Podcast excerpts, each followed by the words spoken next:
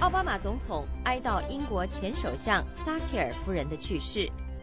朝鲜警告外国人离开韩国，躲避可能爆发的军事冲突。美国国务卿克里将展开亚洲之行，寻求解决朝鲜问题。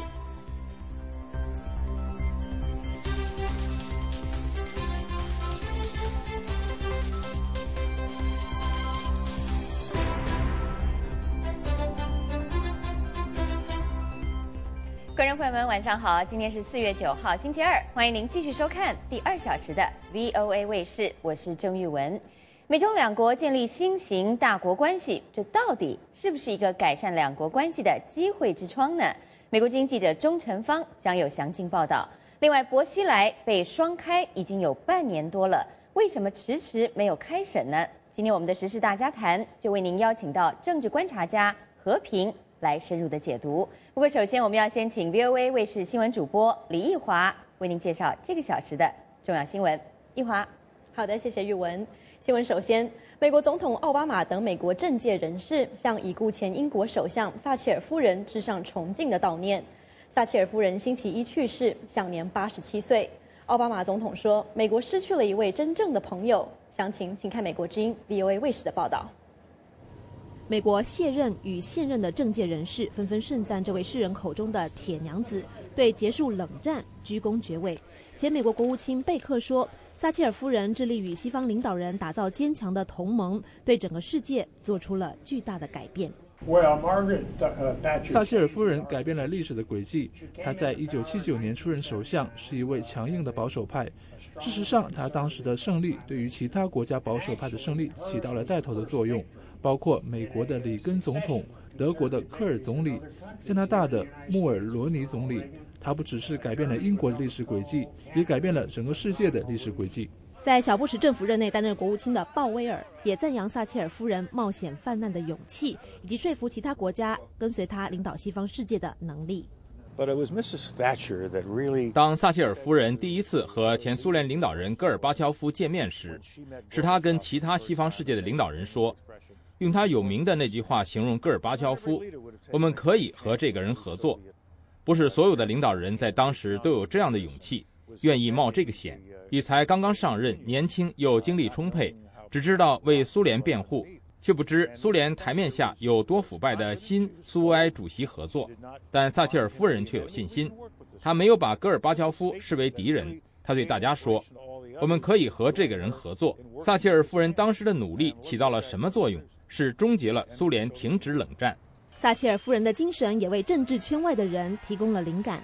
电视节目主持人，同时也是一位超级模特儿海蒂·克拉姆说。他是从由梅丽史翠普饰演的《铁娘子》这部电影中认识撒切尔夫人的。我很伤心，这样杰出的女性与世长辞了。但是我从《铁娘子》这部电影中获得了这样的智慧和力量。或许这听起来有点矫情，但是我看完电影之后的确认为，哇，这样了不起的女性。因此，我对她的去世感到非常的伤心。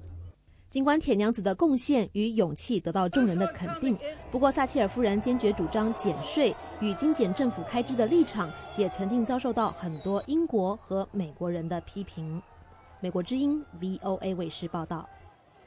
另一方面，朝鲜敦促外国人离开韩国，躲避可能发生的军事冲突，这是在朝鲜半岛发出的又一次战争威胁。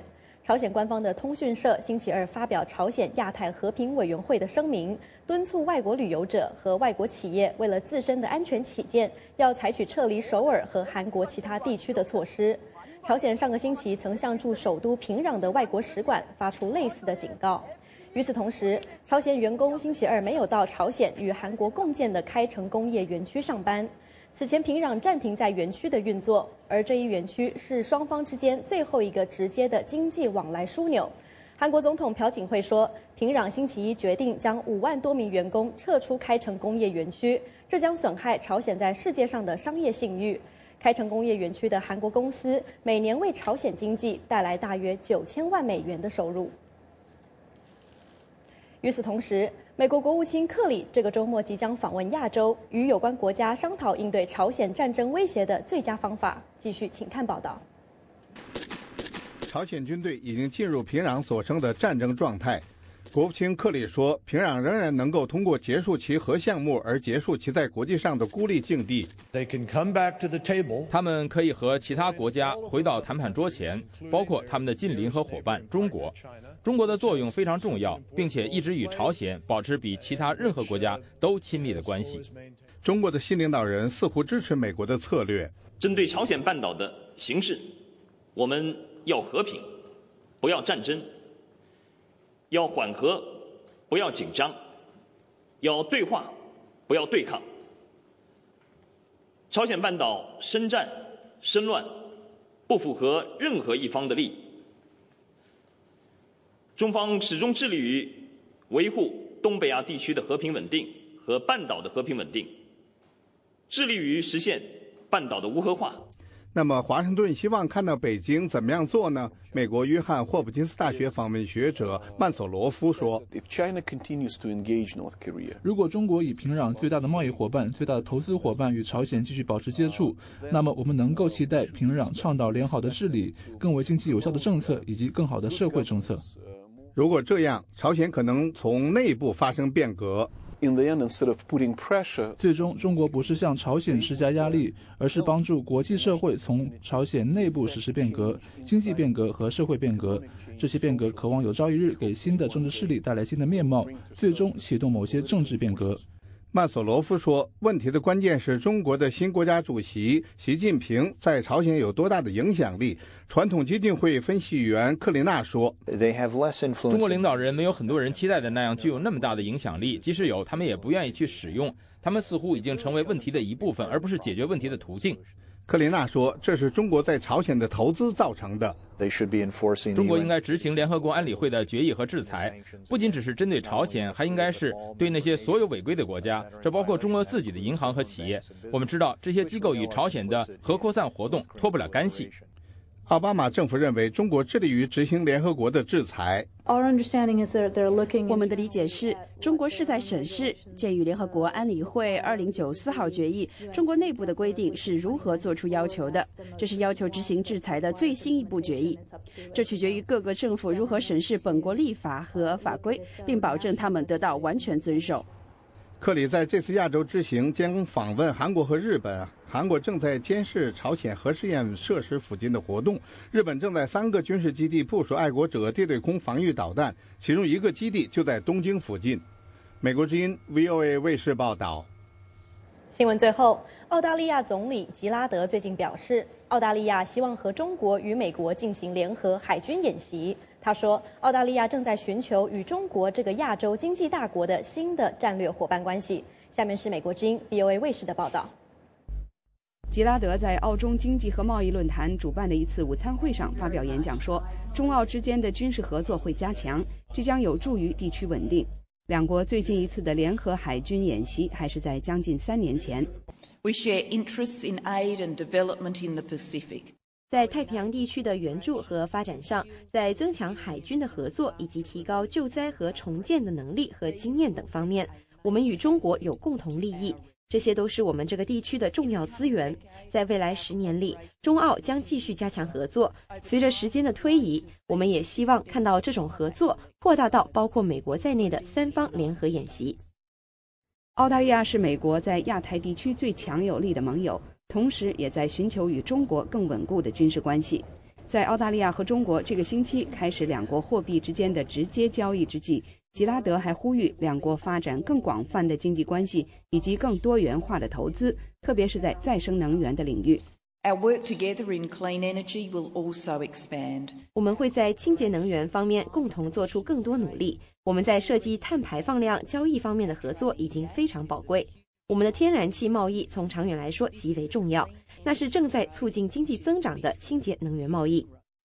吉拉德星期一在上海参加会谈时，宣布了澳大利亚和新西兰银行集团以及西太平洋银行将主导中国人民币和澳大利亚元直接交易的市场操作。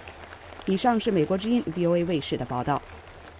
好的，以上就是这个小时的重要新闻。接下来，请您不要错过 v o a 卫视更多的精彩节目。现在，我们把镜头交还给主持人玉文。好的，我们非常感谢易华。另外，我们看看在墨西哥，他们的高犯罪率呢，一直是让政府还有民众都很头疼的问题。可是，在当地却有这样的一所音乐学校，他们帮助了许多的青少年远离了暴力。他们到底是怎么样做到的呢？稍后看天下栏目将有详细介绍，也请您不要走开，我们马上回来。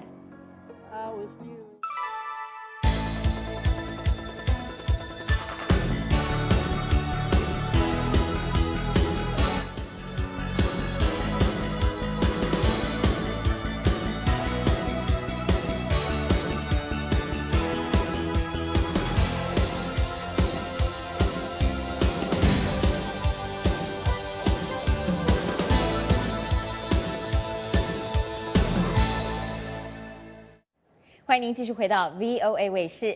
在今天我们的美中关系栏目里呢，我们要带您来看看这一位可以说近来是积极的为美中关系来奔走的澳大利亚的前总理陆克文。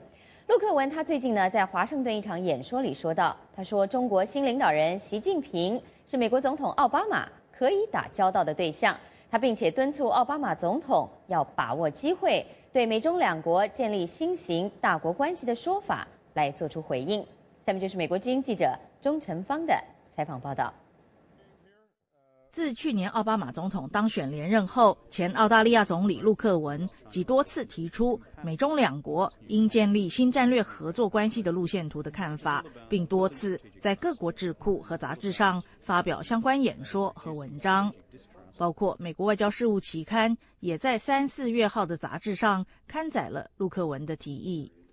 陆克文四月三号在华盛顿卡内基和平研究所的演说中，进一步表示，美国方面应该把握机会之窗，针对习近平接任中国国家主席后，在电话里对奥巴马总统表示愿意和美国建立新型大国关系的说法，做出积极回应。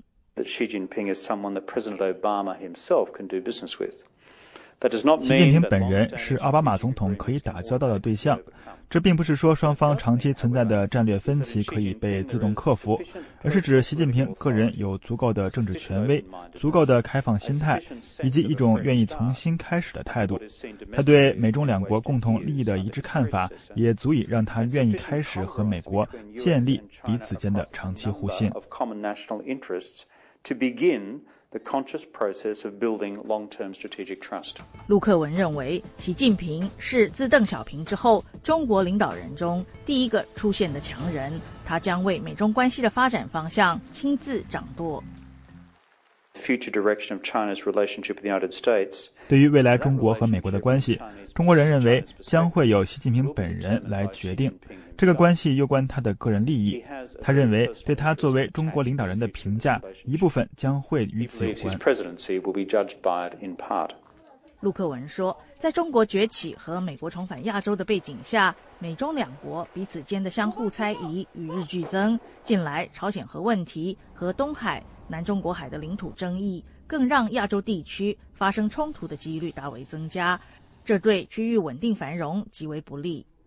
陆克文提出的美中战略合作路线图，包括美中领导人定期举行峰会，指定人选负责推动双方同意事项，选定一个可以在一定时间内具体解决的问题等做法。他希望这两个太平洋强权能够在认识到彼此战略竞争不可能消失的现实下，找出双方能够共同合作的领域。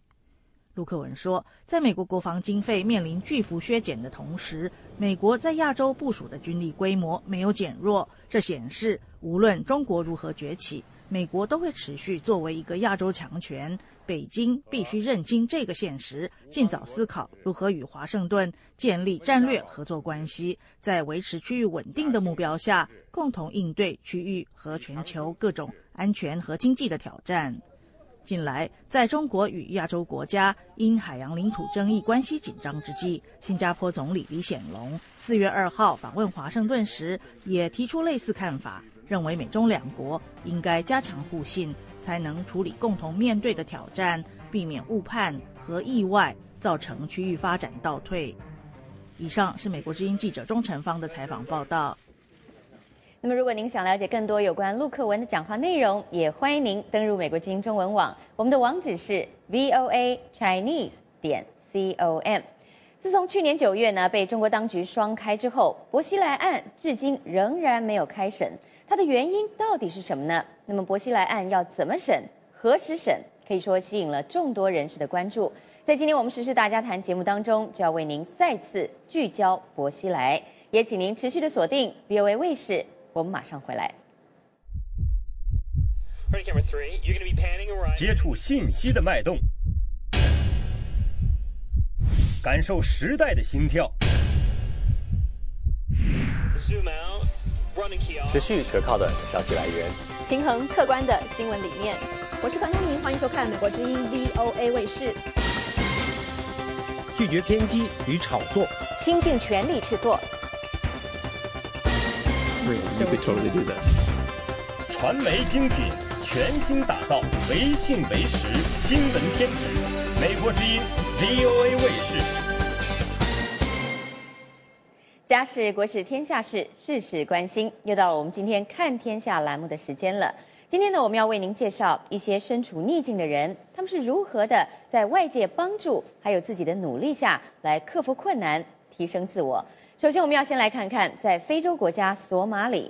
当地的政府还有民间组织可以说启动了各种的项目，希望能够帮助大量曾经参加激进组织的人来学习重返社会的新技能，同时呢，也给年轻人提供一些教育的机会。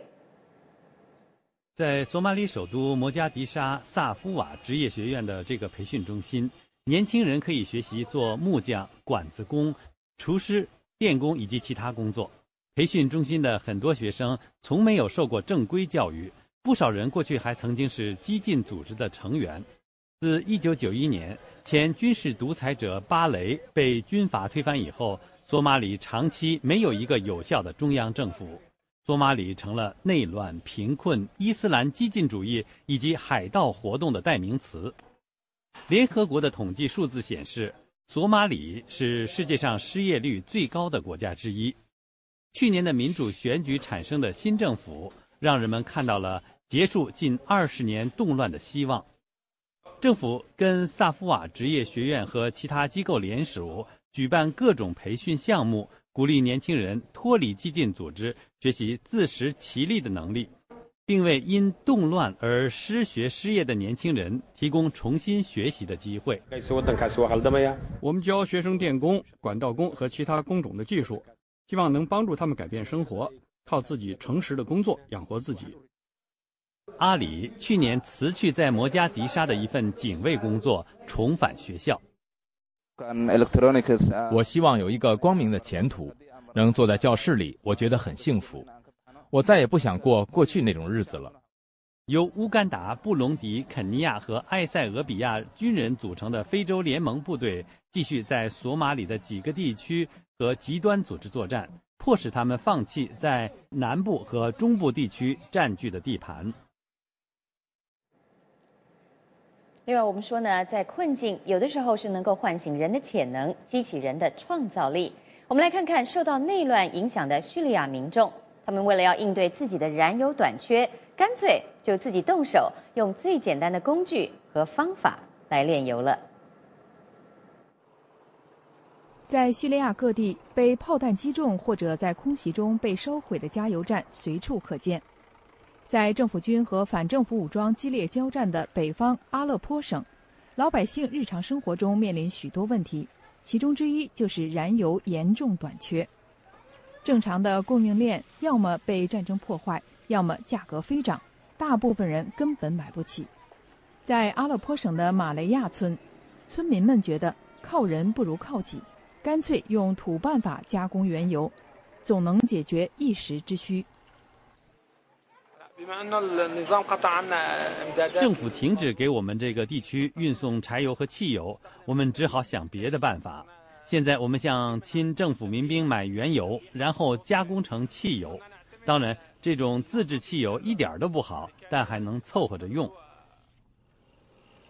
村民们自己制造了一些基本设备，把原油加热。让加工过的油通过管道进入容器。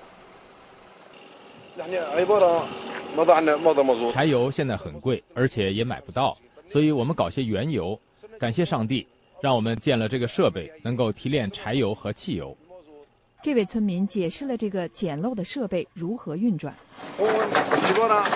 最先出来的是气体，气体挥发后，我们得到汽油，把汽油装进桶里之后会出来柴油。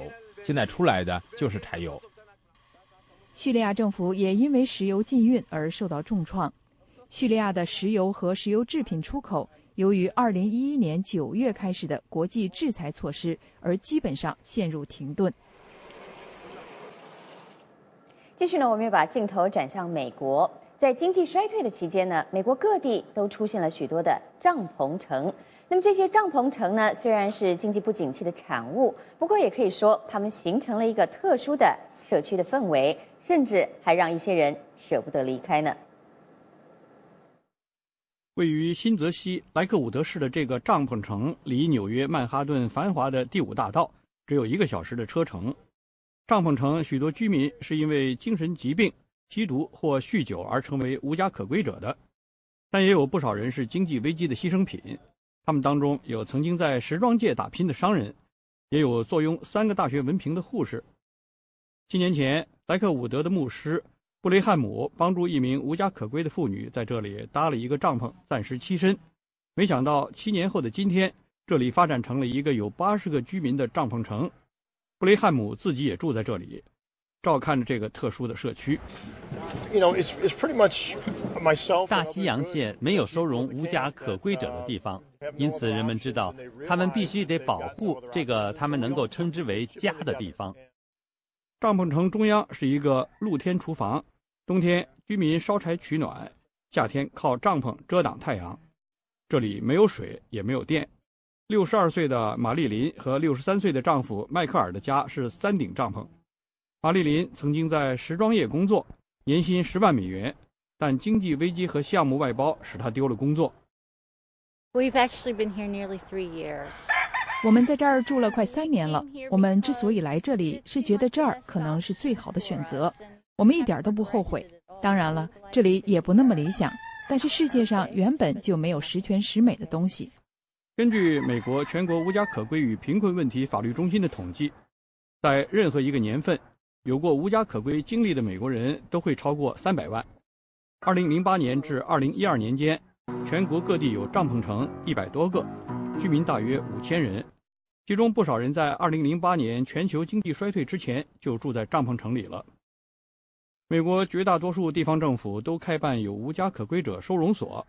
但这些收容所通常要求救助对象白天离开，晚上才能入住。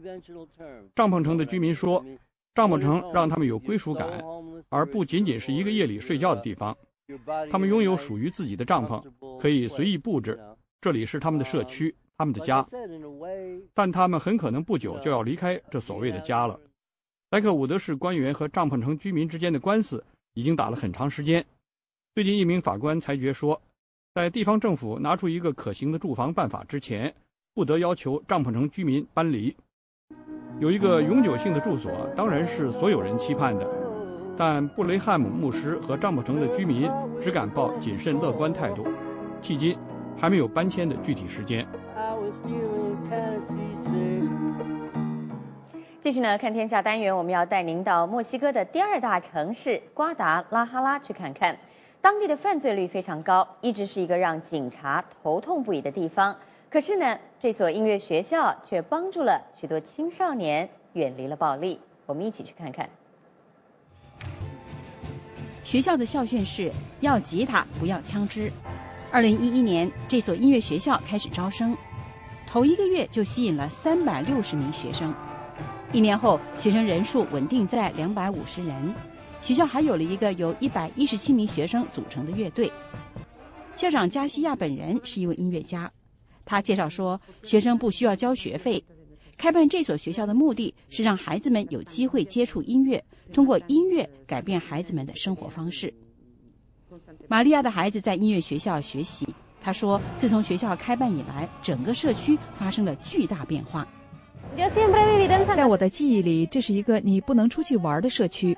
你找不到一个能好好玩的地方，公园里和健身场上到处都是流浪汉和吸毒的人。学校开门以后，这些人都走了，学校也使孩子们不再在街头闲荡了。玛利亚说，她的儿子布莱恩上音乐学校，整个人都变了，他不那么害羞了，愿意和朋友们一起玩，而不是整天躲在家里看电视。学校特别好，能够演奏乐器，不和那些流氓团伙混在一起，真好。像这样的音乐学校，瓜达拉哈拉市还有好几所，一般都开在犯罪率高而且学生逃学率高的地区。市文化局长瓦切斯说，在开办音乐学校的地区，出勤率上升了。圣塞西利亚音乐学校校长加西亚也有同感。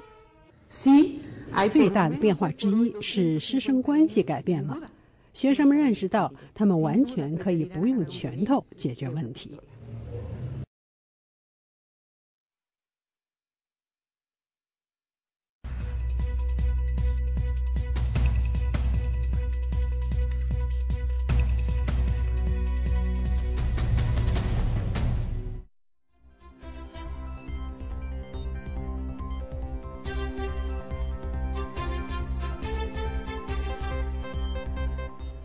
欢迎您继续收看 VOA 卫视。现在又到了我们时事大家谈的栏目时间了。我们知道，薄熙来在去年的九月底被中国当局宣布他遭到了双开，并且移交司法之后呢，薄熙来案怎么审、何时审，可以说成了各界关注的焦点。那么现在眼看十八大已经结束，两会也已然落幕了，博案呢却仍然没有了结，这背后可能有哪些原因呢？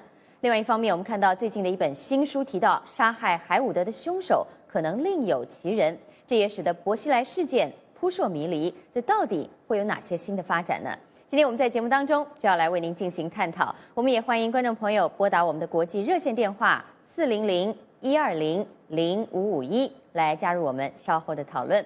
首先要为您介绍今天参与我们节目的嘉宾，第一位呢是评论员、明镜新闻出版集团的创办人。和平先生，何先生呢是在我们美国之音的纽约演播室参与我们节目的。那么另外一位呢是在华盛顿演播室现场的美国之音记者海涛。我们欢迎两位来参与我们的节目。好，谢谢玉文，谢谢各位观众。是，那么和平先生，我想首先就交由您来先跟我们谈谈。刚刚我提到有一本新书的出版呢，这本新书呢，如果我们导播可以的话，我们可以显示在画面上。这本新书呢叫做《中国权贵的死亡游戏》，实际上这本书是以就是薄熙来的事件为一个主线，那么其中呢也发表了很多有关中国政治高层的一些权力斗争的内幕，可以说相当引起关注啊。那么首先我想先请您跟我们谈的，就是说我们注意到薄熙来案最近好像已经慢慢的远离了媒体的关注焦点，但是呢，他整个案子要如何的开审，什么时候审？相信都是大家关注的焦点。您认为薄熙来案迟迟到现在半年多了，没有任何消息，主要的原因可能是什么呢？原因只有真正的原因，可能只有中共自己才知道。但是我们从揣测的角度来讲，无非不过是几个方面。第一方面就是他们监狱已经抓捕了这个薄熙来，那么他们就要想尽一切一切办法来就拆毁这个。薄熙来的心智，因为薄熙来是一个很坚强的、很强硬的这个政治这个领导人物，他能不能跟当当局这个配合，能达到当局的这个目的，呃，来配合当局的这个审判，现在仍然是一个未知数。第二个是，中共对这个处理薄熙来事件一直是有某种程度的分歧，我们大家很清楚，有人是支持薄熙来的，有人是反对薄熙来的，那么高层之间是怎么达成？对这个薄熙来的最好的这个处理，似乎还没有这个共识。那么第三点，中国要对这个事情进行司法上的准备和政治上的这个评估和准备，似乎还没有准备好。所以，基于在这个三方面的揣测呢，所以现在审判还没有这个这个开始。是，那么接下来我想请教，在和平先生继续跟我们谈谈您的新书的内容前，我想请海涛来跟我们谈一下。就我们从新闻报道的这个角度来看，确实很多人觉得薄熙来案好像已经远离了这个媒体的这个雷达圈了。这到底是为什么？在最近以来，到底有哪些新的发展或新的一些媒体的这个曝光吗？的确，这呃半年以来啊，上一次是中共中央是在九月二十八号宣布对薄熙来的双开的。那么以来半年以来基本上没有什么消息了，但是就是这种没有消息，实际上我认为只是在海外的一种这个大家的这么一种感觉，在中共的这个内部，特别是高层，我相信他们一直在这个紧锣密鼓来讨论这个薄熙来的问题，因为这实在是一个太大的问题了。因为自自那个四人帮以来呢，只有陈锡同、陈良宇这两个政治局委员。薄熙来是第三个政治局委员。如果在又打苍蝇又打老虎的情况下，薄熙来案无论如何是绕不过去的一个坎儿。那么现在看呢，就是说，原来就是说在那个人三月份人大两会之前呢要审理，那么人大两会之前没有审理，大家都寄希望说人大两会开完了之后马上要审理。那么两会开完了又有一段时期了，当然碰到习近平出国了，有朝鲜半岛事件了等等，又分散了中国的一些注意力。但是无论如何，我相信这个案子在中共高层当中。一直在紧锣密鼓的在在处理，起码有一个专案组在，就是密切的、有全力以赴的在准备薄熙来这个案子。嗯，是。那和平先生，我就想请教您啊，根据您所撰写的这本《中国权贵的死亡游戏》啊，我们看到在网站上也有不少的这个中国的观众朋友也表示说，很想要赶快买来看一看到底内容讲些什么。您是不是能跟我们谈谈这本书？啊，据我了解，这个就是您啊也采访了将近有五十位在中国的一些高层人员、消息人士。那么，呃，这本书啊，实际上它在它的副标题里面还提到了这个谋杀、金钱，还有大规模的权力斗争。那么，我觉得这整本书可能一个很重要的重点，大家也很想了解的，就是权力斗争的内幕。您是不是能跟我们谈一谈？简单的先谈一谈这本书最重要的一个重点，您希望传达的是什么呢？我们这本书跟这个这个一，首先是我们梳理了这个去年二月份以来所有的这个啊大家所提出的这个疑问。大家所提出的很多的这个案件的这个线索，那么我们试图呢对它进行这个梳理。更重要的是，我们从很多不同的这个角度，很多不同的提出了很多的这个不同的这个疑问。所以我们在一定程度上不能说这本书呢揭开了中国所有的这个啊谜团。我我可以坦率的说呢，我们这本书实际上离真正的真相呢还很遥远。但是从目前所有的这个这个补写的事情来讲，可能我们这本书呢相对比较完整的，从不同的角度来诠释了这个这个这一趟事情发生的这个前因后果。我们只是提出了一些线索而已，提出了一些疑问而已，或者说提出了一些角度而已。那么这本书当然现在在在西方评价比较高了，但是实际上我认为只是一个开始而已，因为这个谜团远远远远没有解开。是，那么我相信和平先生，您可能也很想了解，就是一些观众朋友，因为我们在我们的记者海涛啊，也针对这本书它的一些内容做了一篇报道。那美国之音的一些观众和网友呢，也在我们的网站上发表了他们的看法。或许和平先生也很想了解。那我们就先来看看这一位啊，这个来自中国的这位读者，他就提到了，他说，如果薄熙来跟中共高层权斗有关，那么海伍德的死亡。王立军的叛逃很可能就是中共北京高层权贵的指使和纵容，因为薄熙来已经严重威胁到了中共最高权力的交接和专制权贵的特权与利益。那么，继续我们再来看这第二位作者啊，他的署名呢就叫藏着惊天大阴谋。这位读者他是怎么留言的呢？他是说：我们先不管到底是谁杀的人，现在有那么多疑点，中共为什么怕公开搞清楚呢？结论只能出在调查之后，对吗？中共这么躲躲闪闪、掩耳盗铃式的行为，只能说明他心中有鬼，可能更惊天的大阴谋还在后面。所以和平先生，我就想请教您啊，您看到了我们这几位观众朋友、网友的留言呢？那么很多人也当然对于整个薄熙来案到底会如何的开审，什么时候开审，会审出一个什么样的结果，大家都有很多的臆测。您个人过去也在我们节目当中做了很多的预测。首先，您谈一谈。薄熙来案有没有可能公开的开审呢？我觉得从四人帮审判以来，中国的司法不但没有这个进步，甚至有退步。因为中共已经善于利用司法来掩盖真相，善于利用呃这个司法来达到他的政治目的。那么上一次我们看到了对古凯的的审判是在中国的安徽合合肥进行审判审判的。合肥是什么地方？是包公的这个故乡。一千多年以以前，包包公审判的案件的这个水平，都要超过了今天中共审判这个吴凯来的这个水平。他的案件是公开了吗？他当然说是公开的，但是民众可以参与吗？媒体可以参与吗？所有的一切都在他的控制之中。那么，中国根据现在中国的这个政治情势，他的政治的这个品质进行判断，他可以说是公开审判，但是他跟秘密审判没有任何差别，甚至比秘密审判。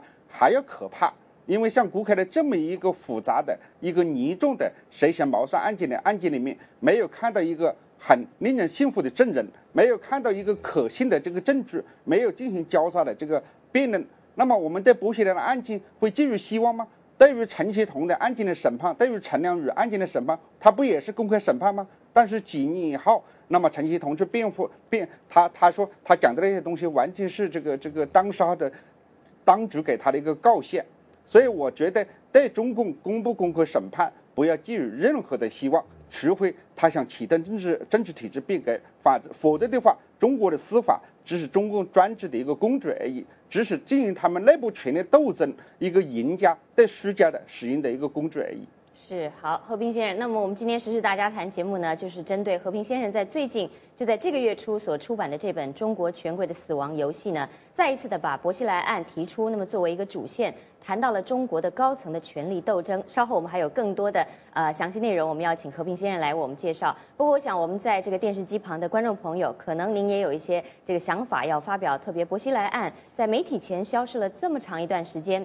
呃，很多人都说，这实际上谜团是越来越大了。那么您有什么样的看法和想法？接下来我们就先来听听这一位，这是来自天津的何先生。何先生您好，请您简短发言。啊，啊主持人你是专家先生好。我觉得这薄熙来这个审判没有进行，这可能说明这中共这个列党共匪统治集团，可能是中共的列党统治集团这个支持薄熙来的那些个人。那那那判刑斗争还没结束吧？我想着习近平做这个共匪封建帝王和封建帝王的宝座，我想他那个宝座恐怕也就越越来越坐不稳当吧。这是我对这个中共是没没没有审判薄熙来，我个人的一点可笑的想法和看法吧。好的，谢谢您。太麻烦主持人的是，还有专家先生。好的，谢谢您何先生您的发言。那么继续，我们再来听听这一位，这是来自湖南的刘先生。您好，请您简短发言。呃，对我呢，今天就讲三点意见。第一呢，我觉得薄熙来这个事情呢，本来就是个政治斗争，有可能呢也是个冤案，这是第一点。第二点呢，我假如毛泽东和薄一波在的时候，我看胡锦涛跟温温家宝他们啊，肯定早也死翘翘了，这是第一个。第二呢，我就是说，温家宝捞捞了这么多钱，我说他怎么这个中共向民众怎么交差？第三个是，丁继发儿子弄死了人，他现在还当那个统战部部长。你又向人民怎么交代？好吧，我就讲到这。好的，谢谢您，刘先生。实际上，刘先生提到的也是我们稍后也想要在节目当中请教我们和平先生的。那么，呃，我想就先来请和平先生来做一个答复好了。刚刚这位刘先生也提到了，呃，温家宝的家族财富的这个消息曝光，同样的也在薄熙来案之后，那么也引起了很多人的一些讨论。那么，另外他也谈到了令计划。这位人物，那么他在整个这个中国的权力斗争里面所扮演的一个角色，和平先生，我知道您在这本新书里面对这些都琢磨到了，是不是能跟我们简单的谈一下？嗯，是，这个呃，令计划在里面扮演的这个角色啊，是原来超过大家这个预期的，因为令计划作为中央办公厅的主任，他执行了对薄熙来的这个具体的一些处理，但是根据我们后来的调查发现呢，令计划的这个父亲和薄熙来的父亲实际上是世交，他们有非常渊远的这个关系。那么这个这个那薄熙来啊，薄一波一度还想把令计划作为这个养子。那么当时哈，令计划从一个山西平陆的一个小地方能够爬升到这个团中央，那就是薄一波家族起的作用。那么后来这个令计划和薄熙来之间有非常密切的这个互动关系。那么后来尤其是令计划作为这个这个啊胡锦涛的首席幕僚长，那么在拉扯这个胡锦涛和令啊这个薄熙来之间扮演了这个重要的角色。那么他后来受到了。某种程度上的这个党内的处分，那么他从十七大的中央书记处书记，现在降为了这个中央统战部的部长，这就是一个一个民民政。但是他的事情因为涉及到胡锦涛，所以他的问题远远没有揭开。嗯，是。继续，我想请教海涛，我们刚刚提到了这个这本书叫《中国权贵的死亡游戏》，那么实际上从薄熙来案爆发以后，有关于中国权贵阶级的讨论。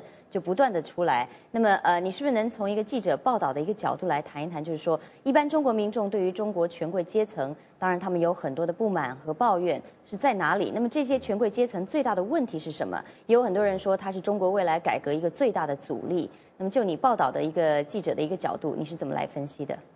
我觉得中国这个高层啊，中国的老百姓呢，他非常这个有兴趣知道，但是这些呢，都在中国呢算是一个比较高级的一个国家的机密，特别是高级领导人的身体状况啊，这都是非常这个高级的机密，一般的老百姓他是知都不可能知道的。你比方说令计划的儿子令谷的事儿，那么在中国呢包的非常严实，以至于呢当时。就是北京的一些比较接近团中央的一些一些圈内的人士都不知道这码事儿，就说是中国的高层是他这个，所以从这一点意义上来讲呢，和平先生他们这本书呢是一个，当然他现在是英文的，是一个很好的一个一个开端，至少能让更多的中国老百姓能能知道，现在互联网尽管是很开放了，但是就互联网中国还有就是一大批网管，中宣部底下还有很多人要把这类消息给你屏蔽掉。所以你一涉及到中国最高层政治局委员、政治局常委这一层的，特别是属于政治斗争的消息，或者属于什么八卦的消息，这些中国的网管都毫不留情，一概的给你删掉。嗯，是。嗯，和平先生，我想继续来请教您啊，这个或许您可以提供我们更多的这个想法，就是在您的这本书里面，您特别提到了，就是说整个高层的权力斗争呢，实际上大部分人都是输家，在整个薄熙来案件里面。唯一的一位赢家，您认为是习近平，也是中国新任的新领导人，是不是能告诉我们为什么您会做出这样的一个结论呢？因为在一定程度上，这个薄熙来所表现出来的他的政治的作为，所以很多人对他是非常的不满意啊，对他有非常多的这个批评，就是在啊王立军事件这个爆发之前，实际上对这个薄熙来的批评就一直没有停止过。但是我们不得不承认。在这个胡锦涛时期，薄熙来是在胡锦涛这个政治框架里面是最有政治作为的一个地方领导人。在一定程度上，他的这个所谓的长期模式，就是执行了这个胡锦涛的这个啊政治的这个指指令啊。就胡锦涛的整整体的思想是比较左倾的。那么这个这个呃，薄熙来只是迎合了他的这个政治左倾的这个思想。那么他所表现的这个政治能量，甚至在。甚至可以说是超过了这个习近平。那么，习近平如果在之前不能这个清除这个薄熙来的势力的话，那么对薄熙来的啊，对于习近平的十八大是一个非常严重的一个挑战。对，但是现在这个挑战也随着薄熙来垮台，那已经扫平了。好的，海涛有一个问题要请教您，海涛。呃，和平也是这样啊，就是说现在大家讨论这个薄熙来他这个审判的问题，他会不会审，或者是以什么样的方式审？那么现在他呢，就是软着陆的这个可能性。所谓软着陆，就是中共中央呢不用这个刑法来惩罚他，而用党纪来，比方说给他开除党籍啊，或者是呃，就从这个受一些纪律处分，就这个事儿就到此为止了。这种可能几乎已经不存在了。他肯定要受审。那么前一段你们这个民进也报道过，就说薄熙来就胡锦涛批示一定要判判他不少于十五年。那么。这是一种这个硬着陆当中的一种软着陆，还有人更说的是很可能判死刑、无期、缓期，像古古开来那样。在这方面，你有些什么估计呢？我们在这个书里面啊，讲了一些讲这方面做了一个细节，就是有一个提供线索的人呢，提供资讯的给我们的人呢，跟我们有个谈话。我当时也问了你这样一个问题，我说到底是多少年呢？是五年、二十年，还是这个死访，还是这个这个这个死刑，还是无期啊？等等等等。他说，不管判多少刑，有一点是肯定的，不能让补血来活着离开监狱。这样的话，也就是说呢，薄熙来只要给予他一个正式的平台，比如说公开审判的平台，如果他的心智没有被摧毁，那么对于中共就是一个极大的这个挑战。那么第二个，如果让薄熙来十五年或者是几年以后出来，只要他的身体没有垮掉，他就是真中国政治上一个很重要的一个旗帜。薄熙来的事件是薄熙来已经成为了中国政治上光谱上一个很重要的一个领袖，而不只是一个地方的这个领袖。那么这样的话，跟以前的这个这个陈其通事情和陈良宇事情是完全是不可同日而语。那么对这个对于中国来讲是极大的威胁。所以我觉得，不管在哪个方面的处理。要压制这个薄熙来的声音，要摧毁薄熙来的这个心智，要打掉薄熙来的影响力，是他们现在最重要考量的。其他事情对于他来讲不是很关键的。是，那和平先生，您刚刚也提到，中国当局希望能够压制这种支持薄熙来的声音。可是不可否认的，现在在中国仍然有许多，特别甚至在重庆地区，还有很多民众，他们是支持薄熙来当时的一些做法的。那您又如何来解读这样的一个现象呢？薄熙来是一个民粹主义者，他是一个投机主义者，他跟这个这个温家宝是一样的。温家宝只是在右翼方面走这个啊，这个以民主的方式来讨好这个这等口号来讨好民众。那么薄熙来是以解决民生问题来讨好民政。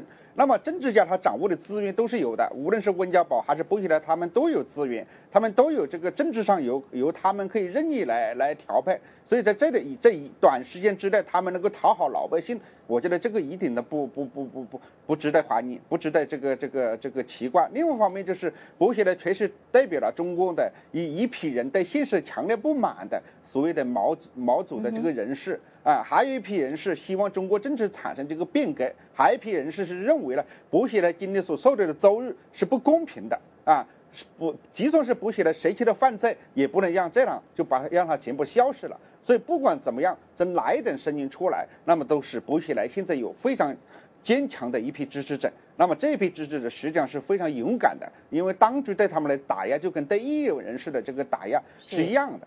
嗯，所以这种情况之下，使中共会觉得更加难办。而当时陈良宇、陈希同没有这种现象。嗯哼，和平先生，我们最后大约还剩下两分钟时间呢。但是我想在书中有一点，可能我们很多观众也感兴趣，那就是您做出一个推论，就是谋杀海伍德的凶手呢，可能另有其人，而这个凶手呢，可能就是王立军。您是通过什么样的渠道有这样的一个消息内幕，或者是有什么样的证据来佐证您这样的推论吗？呃，我们只是因为这个这样一个严肃的这个结论呢，实际上要经过非常复杂的这个司法认定。我们作为一个作者，作为一个观察者，只是提供了一些线索而已。根据我们大量的研究，对这个王立军事情的这个这个调查，发现这个人是一个非常残暴的，啊，具有政治野心的这么一个一个公安局长。他一直在试图呢，来来。啊，这个要求升到更高的这个职位上去，即使他在过去一段时间他已经升得非常快了，但他为了成为这个重庆市委常委，他虽然是公安局局长，虽然是副市长，但是离长重庆市。政治局啊，承认这重庆市委的这个常委呢，还有一段距离，所以他一直想想达到这个目的，达不到这个目的，他就利用了这个谷凯来了，作为这个一个一个筹码。谷凯来这个人是一个自以为是的一个一个这么一个一个光复人，当然了，在自以为是的情况之下，呃，这一等霸道的性格之下呢，他已经失去了这个判断的这个呃呃这个呃呃基本的这个正常的判断力，在在整个的案子的过程中间，实际上是王立军在操纵了。这个古凯来在进行这个这这个这个谋杀案，所以在后来，但是古凯来的审判的时候，完全把王立军撇开了。那王立军他到底在里面扮演了什么角色？他是最终杀害了这个古凯了这个海伍德的人，还是他实际上是每一个步骤都是他在操纵之中？那么对于这些疑问，中国的司法完全避而不见。所以我们在提出了这些疑问，我们没有说做出一个绝对的结论，这非得是王立军不可，而是说。这个疑问比中共公众的要多很多。好的，我们非常感谢和平先生啊。今天我们时间的关系，那么有关和平先生的这本新书。中国权贵的死亡游戏呢？它呢是以英文出版。那么知道我们在几个月之后，据说也会有中文版本的出版发行。所以呢，或许在中国的观众朋友到时候也可以取得中文版的这样的一个著作。那么当然，今天我们非常感谢明镜出版集团创办人也是作者和平先生来到节目当中，针对这本书，还有针对薄熙来案为我们所做的一些最新分析。我们也同时非常感谢我们美国之音的记者海涛来到我们节目当中。同样的，如果您对我们今天讨论呢有任何的看法，或者您有任何的疑问，也欢迎您登入我们美国之音中文网，在我们的网站上留言。我们的网址是 voa chinese 点 com，也请您不要离开，继续收看我们稍后的 voa 卫视。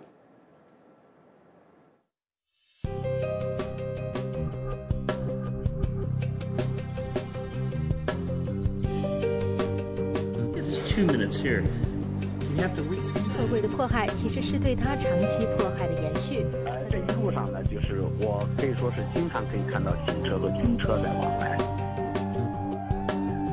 两岸呢，这个八年冰封，现在溶解只是小看而已。When I was in Beijing, the slogan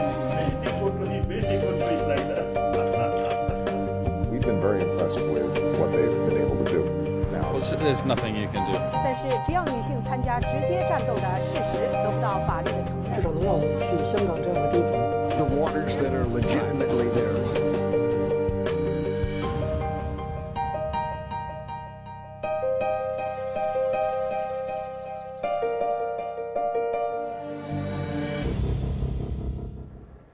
欢迎继续回到 VOA 卫视节目。最后呢，又到了我们梅雨怎么说单元了。主持人杨林他从中国休假回来，可是为什么 Mike 看起来这么紧张呢？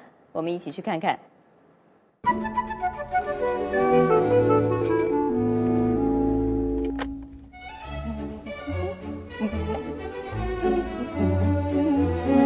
Oh, Mike, why are you being so nice? What did you do wrong? I have done nothing wrong. Today is Yang Lin's first day back from China.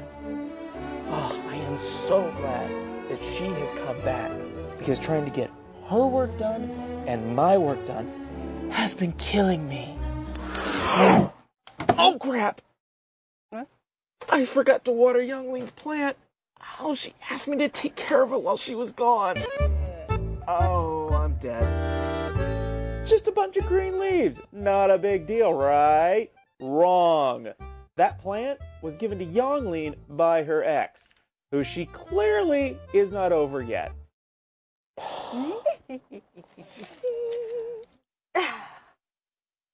you take care. You're sick, Xiaobei. That plant is all that's left of their relationship. And I killed it. I'm not going to get off the hook this time.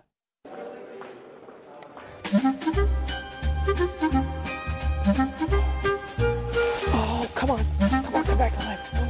Uh, Hey, what's up? Yeah. Yeah, I just got back. Come on.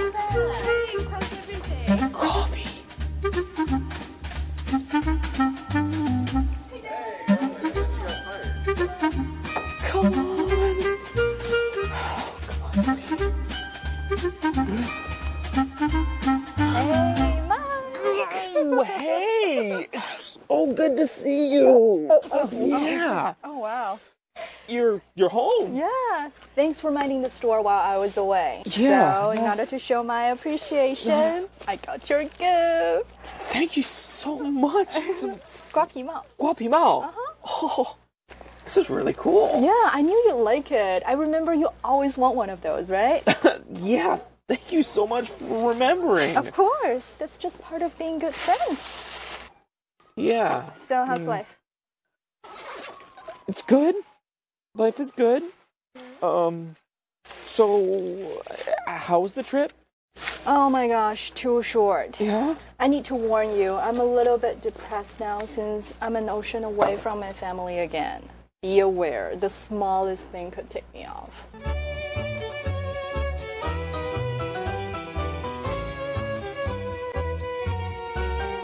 Oh, just kidding, lighten up. I just need some time to adjust, that's all. Yeah. Oh wow. Post trip syndrome. Okay. I totally. That's good. Totally it get matches that. you. Um. But you know, now it's time to get back into work mode. Speaking of which, the first thing on my to-do list is to go pick a bone with my neighbor.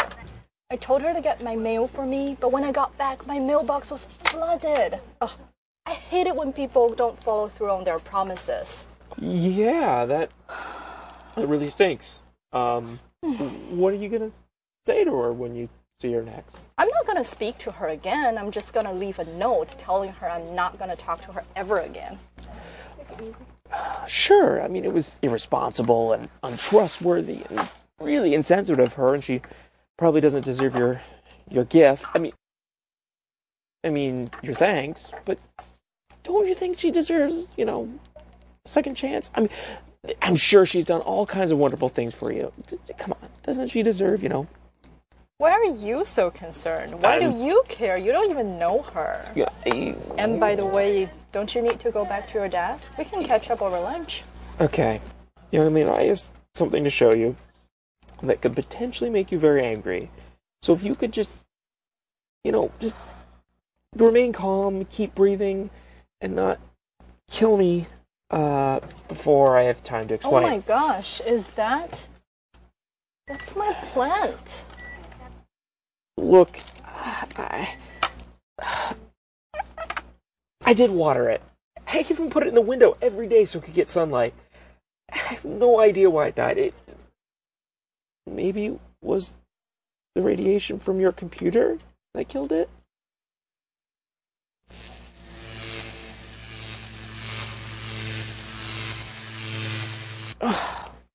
okay, I lied. I didn't take care of it. I, I totally forgot. Your words went in one ear and out the other. Look, I know what this plant meant to you. I am so sorry. I'll do whatever it takes to make it up to you. Whatever it takes.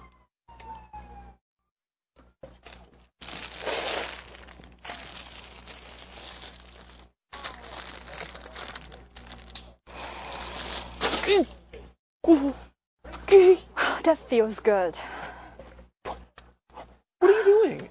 It's just some house cleaning I should be doing a long time ago. Isn't that from the ex boyfriend you've never gotten over? If I have learned anything during this trip, it's that there are plenty of fish in the sea. Yeah, I'm ready to let go. Seriously, what took me so long, right?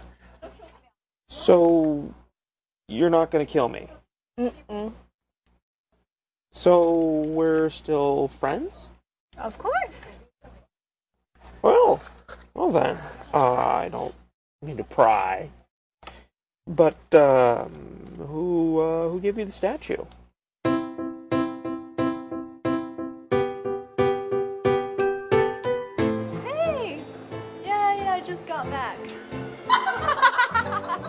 Off the hook. 摆脱困境，脱身。 Jack was pulled over for speeding. Luckily, the policeman let him off the hook with only a warning. Jack 开车超速被警察拦了下来。幸运的是，警察只警告了他一下，就放他走了。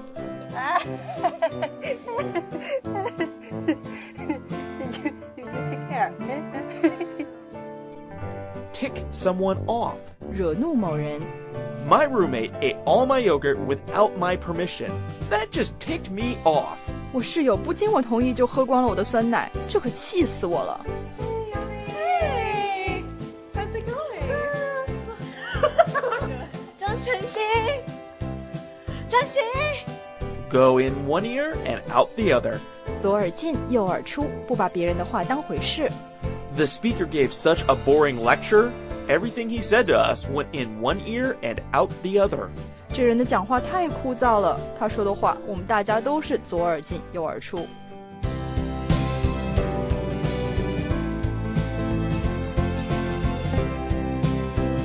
Pick a bone with someone. 和某人吵架， The apartment building hasn't collected the trash for three days.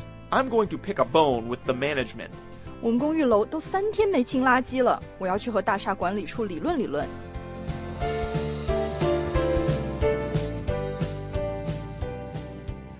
Mind the store. 暂时看管生意， While the big boss is away, our sales manager is minding the store. 大老板不在的时候，销售经理负责看家。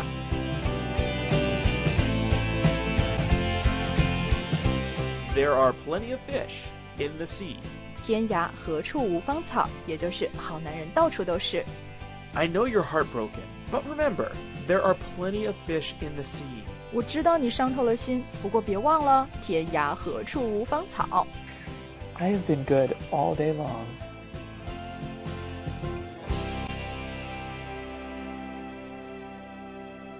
好，各位观众，以上就是我们今天 VOA 卫视两小时的节目，非常感谢您的收看。如果您对节目有任何看法或建议，也欢迎您发送电邮给我们到 VOA 新闻 at gmail dot com。节目最后，我们要带您到苏格兰去看看这场非常有趣的绵羊赛跑。我是郑玉文，仅代表所有工作同仁，祝您晚安，再会。